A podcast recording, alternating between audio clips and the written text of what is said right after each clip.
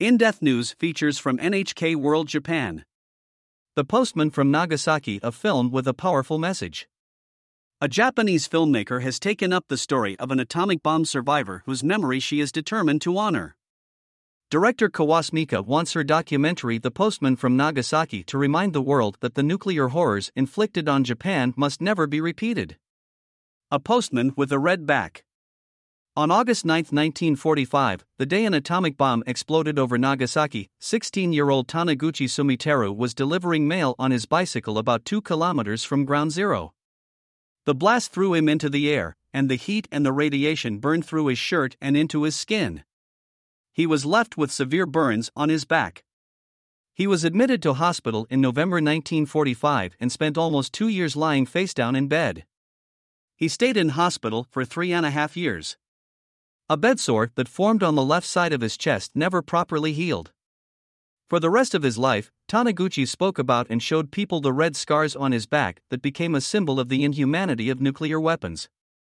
Kawase's documentary shows him delivering a speech in New York, two years before he passed away aged 88.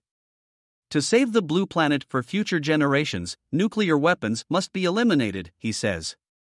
Let us work hand in hand to abolish nuclear weapons. No more Hiroshima. No more Nagasaki. No more Hibakusha, the Japanese term for atomic bomb survivors. No more war. Kawase met Taniguchi in his final years. She says he made an enormous impact, helping her understand the true horror of the atomic bombing of Hiroshima and Nagasaki. As Taniguchi advanced in age, Kawase felt a sense of urgency and duty to share his story. She traveled with him to New York in 2015 to attend a United Nations conference on the Non-Proliferation Treaty. Taniguchi's health condition was not great then, remembers Kawase. He was coughing all the time, but despite that, he traveled all the way to New York to spread his message. The atomic bombs greatly impacted people living normal lives, like us. The bomb 77 years ago proves it must never be repeated. People who are aware of this should speak up in some way and express their thoughts. Inspired by a book. The documentary is inspired by a book published in 1984.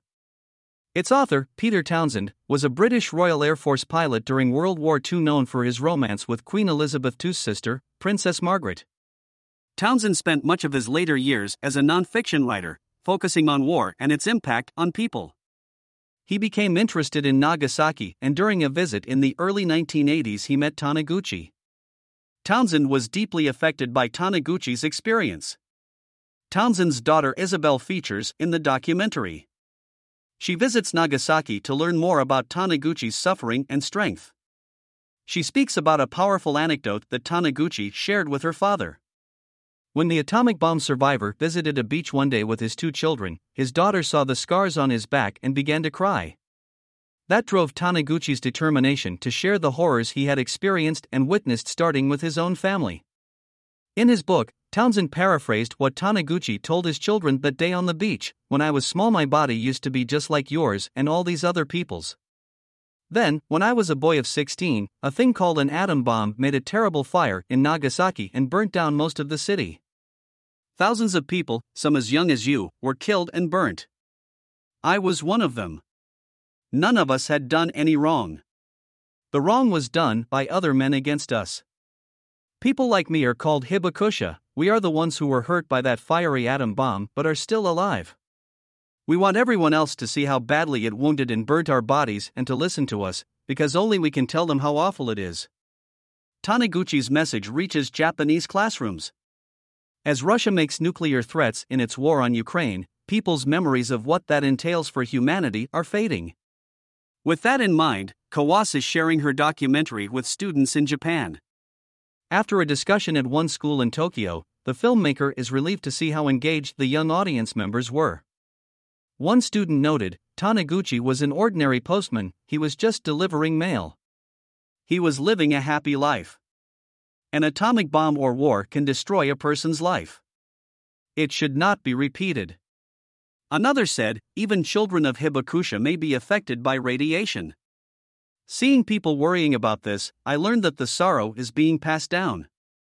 Kawase believes it is up to the next generation to guard Taniguchi's message and complete his unfinished work. I feel I am running on a rail laid by Townsend and Taniguchi. Students were thinking so seriously, trying so hard to put their thoughts into words, and that is wonderful. They make me hopeful for the future. Yoshida Mayu. NHK World. Correspondent. Matsuda Hiroki. NHK World Director.